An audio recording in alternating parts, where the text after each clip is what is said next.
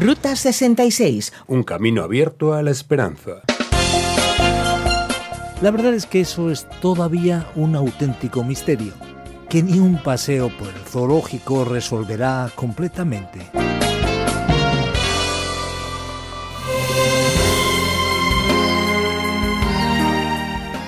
En nuestro viaje por la Ruta 66 llegamos a Illinois y nos encontramos con Fanks Grove, una zona de grandes arboledas reconocidas como Monumento Natural Nacional de cuyos arces se extrae la savia con la que se produce el sirope, por lo que a Fanks Grove se la conoce como el hogar del sirope de arce. Estas ciudades comenzaron a proliferar con todo tipo de negocios para atender a los numerosos viajeros de la carretera y que en la actualidad conservan orgullosos la herencia relacionada con la vieja Ruta 66. Querido amigo, querida amiga, con esta curiosidad te damos la bienvenida a nuestra Ruta 66, un programa original del profesor de Biblia Luis Ayao, producido por Radio Encuentro, Radio Transmundial en España.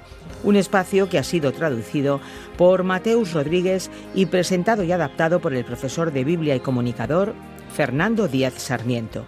Este es un auténtico oasis donde encontramos agua y alimento para nuestra sed interior y nuestra hambre espiritual. Y en clave de naturaleza tenemos el asunto del episodio de hoy. El retoño brotará, la ecología vencerá. Es el tema de nuestro estudio sobre los capítulos 11 y 12 del libro del profeta Isaías. Únete a este viaje con nosotros por el libro de los libros, la palabra de Dios. Hoy en nuestra Ruta 66 nos acercamos a los capítulos 11 y 12 de Isaías y hablaremos de un retoño que brotará. La ecología vencerá. Llegando al capítulo 11, encontraremos en la nueva versión internacional lo siguiente. Del tronco de Isaí brotará un retoño. Recordemos bien lo que está pasando aquí.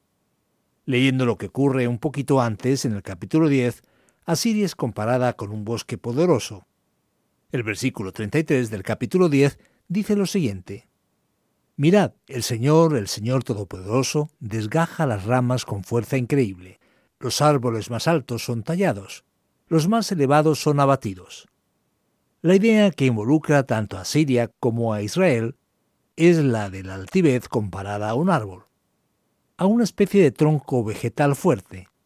Y en este momento la ira de Dios cae sobre Israel, y después afectará también a Siria. ¿Qué pasará en esta devastación de la vegetación descrita aquí metafóricamente?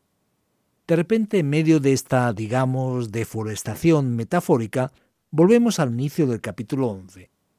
Del tronco de Isaí brotará un retoño, un vástago nacerá de sus raíces.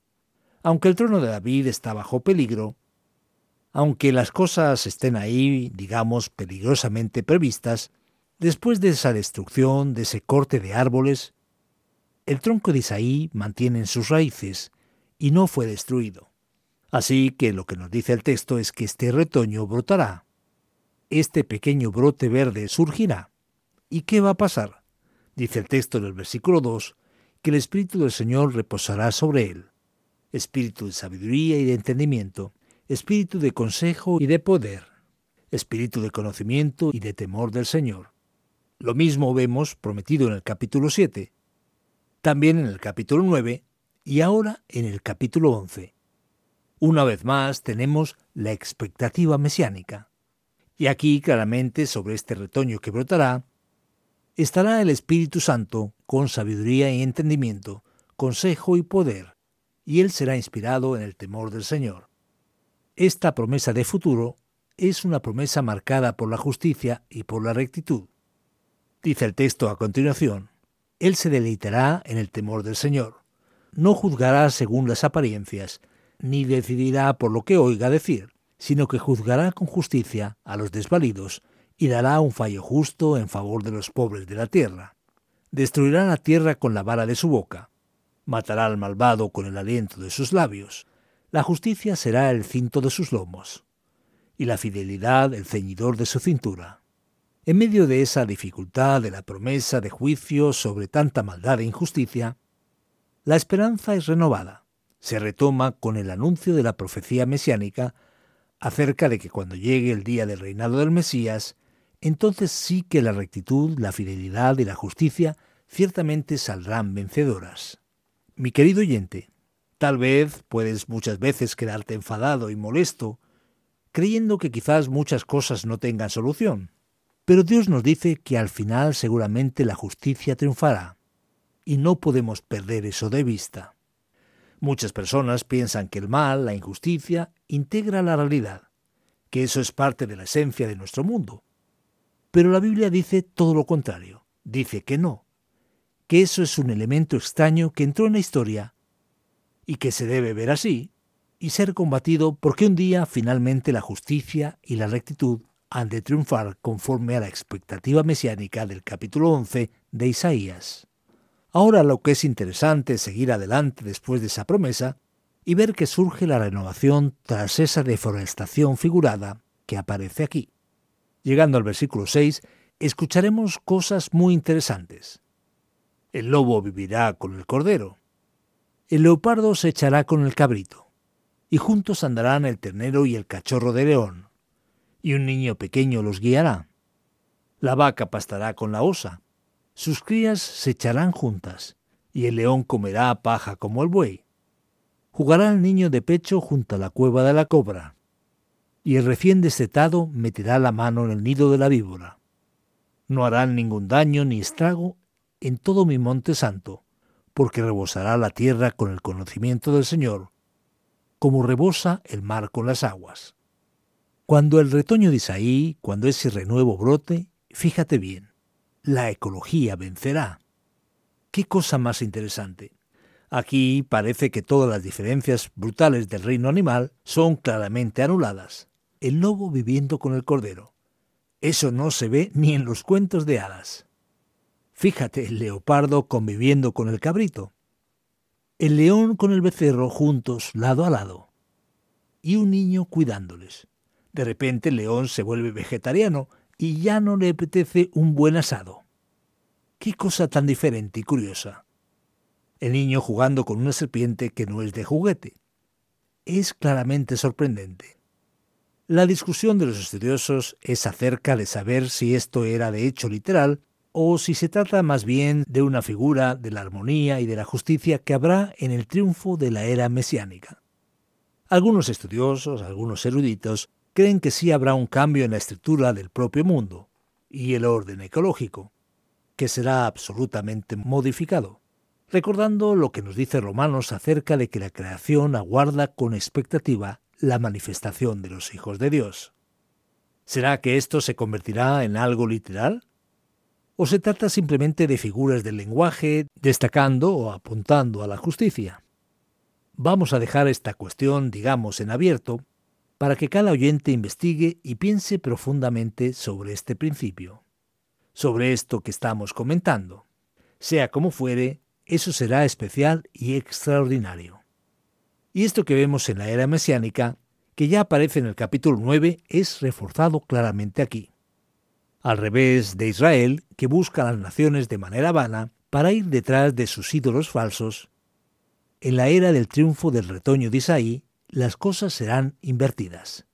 Serán cambiadas totalmente. Las naciones buscarán la gran verdad de Dios, buscarán aquello que sale de Isaí, del trono de David, del Mesías de la tierra de Judá. En aquel día se alzará la raíz de Isaí como estandarte de los pueblos, hacia él correrán las naciones, y glorioso será el lugar donde repose. En aquel día el Señor volverá a extender su mano para recuperar al remanente de su pueblo, a los que hayan quedado en Asiria, en Egipto, Patros y Cus en Elam, Sinar y Hamad, y en las regiones más remotas. Una vez más se refuerza la idea de restauración del pueblo y que los gentiles también buscarán la misma verdad, pues la tierra se llenará del conocimiento del Señor, como las aguas cubren el mar. De hecho, cuando Dios escoge a la nación de Israel, cuando hace el pacto con Abraham en el Génesis, la finalidad última es que esta nación sea una bendición para las demás naciones de la tierra. Y en esta descripción maravillosa, casi idílica y podríamos decir paradisiaca del tiempo futuro, podemos observar en el capítulo 11 lo siguiente en los versículos 15 y 16. Secará el Señor el golfo del mar de Egipto, pasará su mano sobre el río Éufrates y lanzará un viento ardiente. Fíjate que aquí surge un paralelismo con la victoria que se describe en los capítulos 12 al 15 de Éxodo. Lo dividirá en siete arroyos para que lo puedan cruzar en sandalias. Para el remanente de su pueblo, para los que hayan quedado de Asiria, habrá un camino, como lo hubo para Israel cuando salió de Egipto. La restauración, que parece tener una referencia a lo que pasó en la historia, pero que también apunta a la era mesiánica de la intervención divina en el futuro, tiene base en la acción de Dios en la historia, y ciertamente es una esperanza para el futuro. Llegando al capítulo 12, ante esta realidad, ¿qué nos queda? Solo nos queda agradecer, alabar y bendecir a Dios, porque el capítulo 12 es una especie de desenlace de lo que empezó en el primer capítulo y que termina aquí.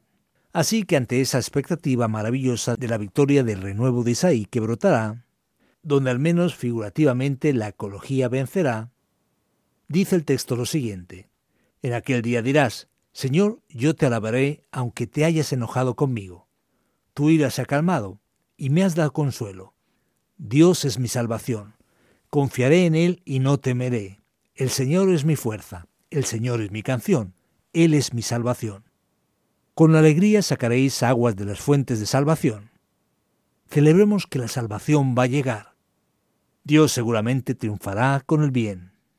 En aquel día se dirá, Alabad al Señor, invocad su nombre, dad a conocer entre los pueblos sus obras, proclamad la grandeza de su nombre, cantad salmos al Señor, porque ha hecho maravillas, que esto se dé a conocer en toda la tierra. Canta y grita de alegría habitante de Sión. Realmente es grande en medio de ti, el Santo de Israel. A pesar de todas las catástrofes y sufrimientos, el renuevo de Isaí brotará, y al brotar traerá el triunfo y la victoria del bien sobre el mal. Y ciertamente traerá el reino de Dios, el reino del Señor que para siempre se establecerá, y ciertamente prosperará. Alabado sea el Señor por su victoria.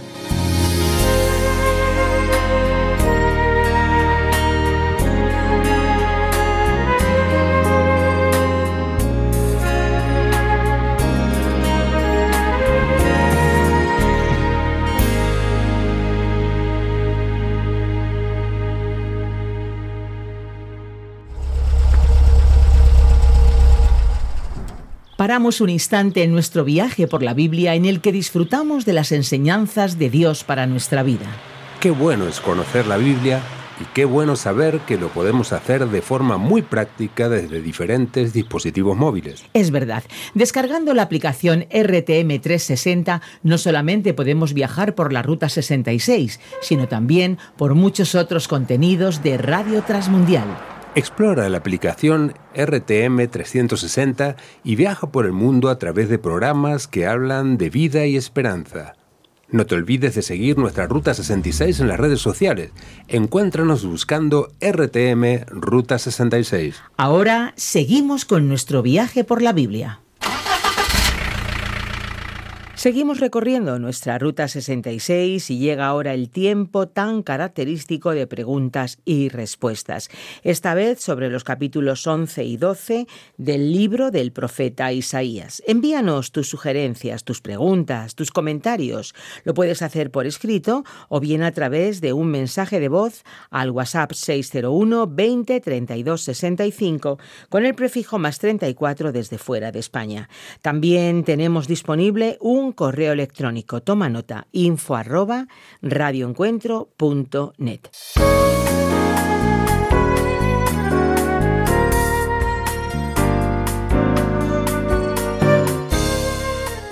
Y empezamos preguntando sobre el primer versículo, lo primero que leemos en el capítulo 11. ¿Por qué el texto habla del tronco de Isaí? ¿Qué es ese tronco que aparece aquí en el texto? Aquí, Esperanza, tenemos un retoño, un renuevo que sale del tronco, que también podemos traducir por rama. ¿Y por qué Isaí? Quizás no todos se acuerden, pero Isaí es el padre de David, de aquella familia de Belén de Judá. Así que cuando el texto habla de Isaí, en realidad es una referencia clara a David, es decir, al reino davídico, tal como podemos confirmar que Asiria destruirá el reino del norte completamente, y después eso afectará también al sur con Babilonia, así la promesa de Dios de la dinastía davídica sigue adelante, sigue en pie porque su retoño brotará a partir de ese tronco de Jesé, que es exactamente la referencia al padre de David. Ahora, este reino del Mesías tan mencionado aquí en estos capítulos, ¿ya vino, viene o vendrá? ¿Qué esperar de este singular reino del Mesías? Sé que nuestros oyentes quieren saber si la respuesta vendrá o si ya está aquí. ¿Cómo entender esto? La cuestión es un poco complicada porque lo que pasa aquí es lo siguiente. Existe un rey en Israel, en Judá, que está vinculado a la dinastía davídica, y este reino cae y ahora estará bajo la mano de los extranjeros. Ya no hay un representante real, humano, de ese reino divino. Así que de ahí viene la promesa mesiánica. Mira, será restaurado, surgirá a partir de este retoño el reino verdadero. Entonces, ¿qué ocurre? Este reino ya llegó. ¿Cuándo llegó? Podemos preguntarnos. Con la venida de nuestro Señor y Salvador Jesucristo. Porque Él es el Mesías y el Rey de Reyes el rey davídico esperado. Pero Jesús, por así decirlo, hizo su obra parcialmente. Él la hará plenamente en dos etapas. En la primera etapa de su venida, él vino y fue aquí el siervo sufridor o sufriente. Y es solamente en la segunda venida que será el rey absoluto y conquistador, aquel que traerá la justicia plena, la justicia total. Así que en un sentido el reino ya vino, en realidad el reino empieza dentro de cada uno de nosotros cuando Dios empieza a reinar en nuestra vida y se cumplirá plenamente en la segunda venida del Señor Jesucristo. Eso es lo que anhelamos y esperamos confiadamente. Muy bien, de acuerdo. Pero ahora vamos a entender un punto por el que pasamos un poquito rápido. ¿Es posible que lo del versículo 6 del capítulo 11 sea un cumplimiento literal? ¿Hemos de esperar que pase tal cual, que haya un cambio tan radical de hábito en los animales?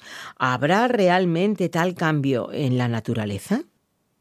Esperanza, yo sabía que no iba a escapar de este comentario, que de hecho llama poderosamente nuestra atención. Mira, lo que pasa aquí es lo siguiente. Hay un grupo de estudiosos que entienden que cuando Jesús regrese, antes de irnos a la eternidad, Él inaugurará un reino de Dios aquí en la tierra, y todo el mundo pasará por una gran transformación. Será un reino milenario, un milenio aquí en la tierra. Y en ese cambio completo de las cosas, ellos entienden que esa redención de Cristo afectará también a la naturaleza, con lo que por eso los animales cambiarán de comportamiento, porque la muerte ya no existirá tal como la conocemos hoy. Así que habrá una especie de paz literal en la opinión de estas personas, pero digamos que la mayoría de los estudiosos no cree que eso sea literal. Ellos creen más bien que ese lenguaje utilizado aquí fue usado como metáfora, porque esas, digamos, polarizaciones, esa oposición entre lobo y cordero, becerro y león, ya es conocida. Y cuando el texto habla de esos animales, en realidad simplemente sirve como un lenguaje metafórico para hablar de la paz y de la armonía mundial. En realidad, esperanza no tenemos cómo saberlo con total seguridad, porque depende más bien de la interpretación del que lee el texto. Seguramente podemos esperar la paz y armonía universal, y veremos si esos animales vendrán en el formato esperado o si habrá una gran modificación. Eso todavía es un misterio que ni un paseo por el zoológico resolverá completamente. Luego nos vamos de safari, a que sí. Bueno, ahora, hablando de interpretación del texto, los versículos 11 y 12 del capítulo 11 hablan de la reunión de los exiliados de Judá. ¿Cuándo tuvo lugar eso? Mira, Esperanza, encontraremos aquí en estos textos la expectativa de esta restauración de Israel y de Judá que están exiliados. El versículo 12 habla acerca de reunir los exiliados de Israel y el pueblo disperso de Judá en la segunda línea. Y dice que cuando Dios haga eso, Él hará de la misma manera que hizo en Egipto.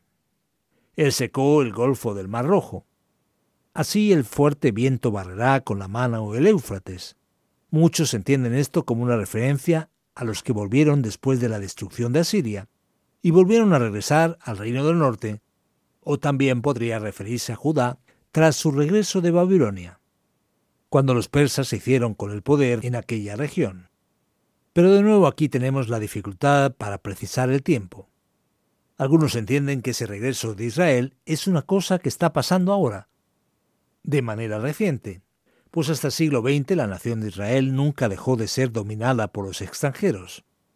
Solamente a partir del año 1948 es cuando volvió a surgir oficialmente el Estado de Israel, ya en el escenario, podríamos decir, contemporáneo.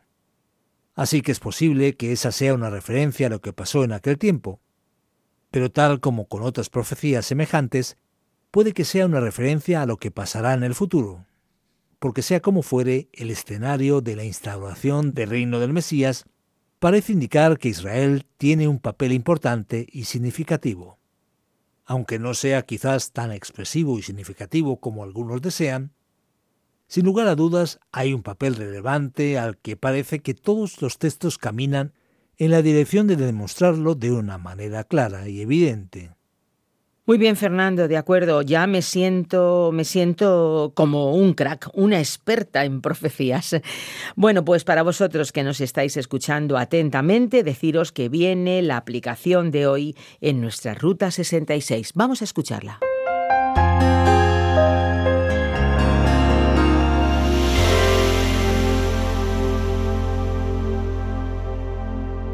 Hoy en nuestra Ruta 66 hemos abordado los capítulos 11 y 12 de Isaías, hablando acerca del retoño que brotará.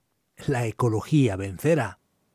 Has visto que la obra de restauración de Dios alcanza a un individuo y también a todo el mundo, más allá de los exiliados y de la nación de Israel. Y lo que es bastante, podríamos decir, bonito de ver en este texto que de hecho está marcado por un gran cántico de alabanza y acción de gracias, es que la obra de Dios nunca es a medias. Tenlo claro. A veces pensamos, bueno, Dios ayudará a mi vida. Ciertamente me ayudará, pero a lo mejor Él arreglará este problema y ajustará otras cosas aquí y allí mientras otras las dejará porque no tienen solución. Mi querido oyente, la gran verdad es que descubrimos que Dios puede tardar algo de tiempo, pero actúa de manera plena y completa, de manera total en nuestra vida. La gran lección está muy clara. Recuérdalo bien, la restauración, la obra total de Dios, será completa. Confía en Él, completa y totalmente.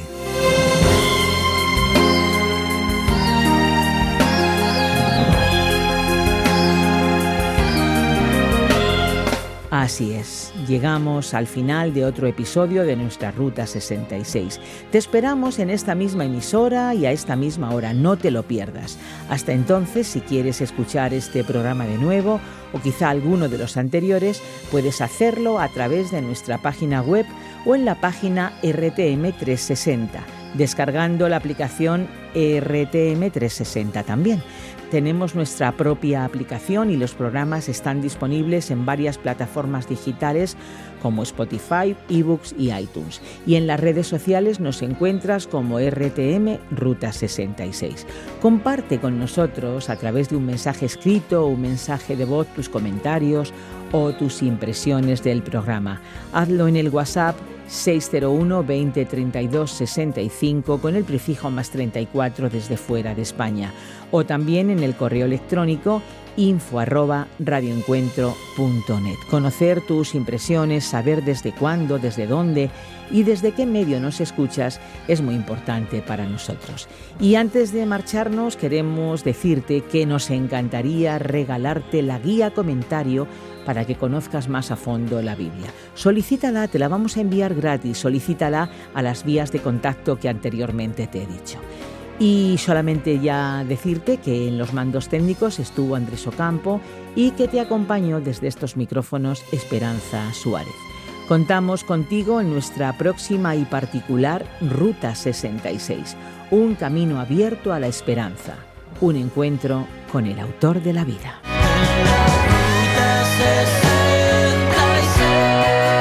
Descarga la app de Ruta 66 y sigue RTM Ruta 66 en las redes sociales. Aquí te esperamos.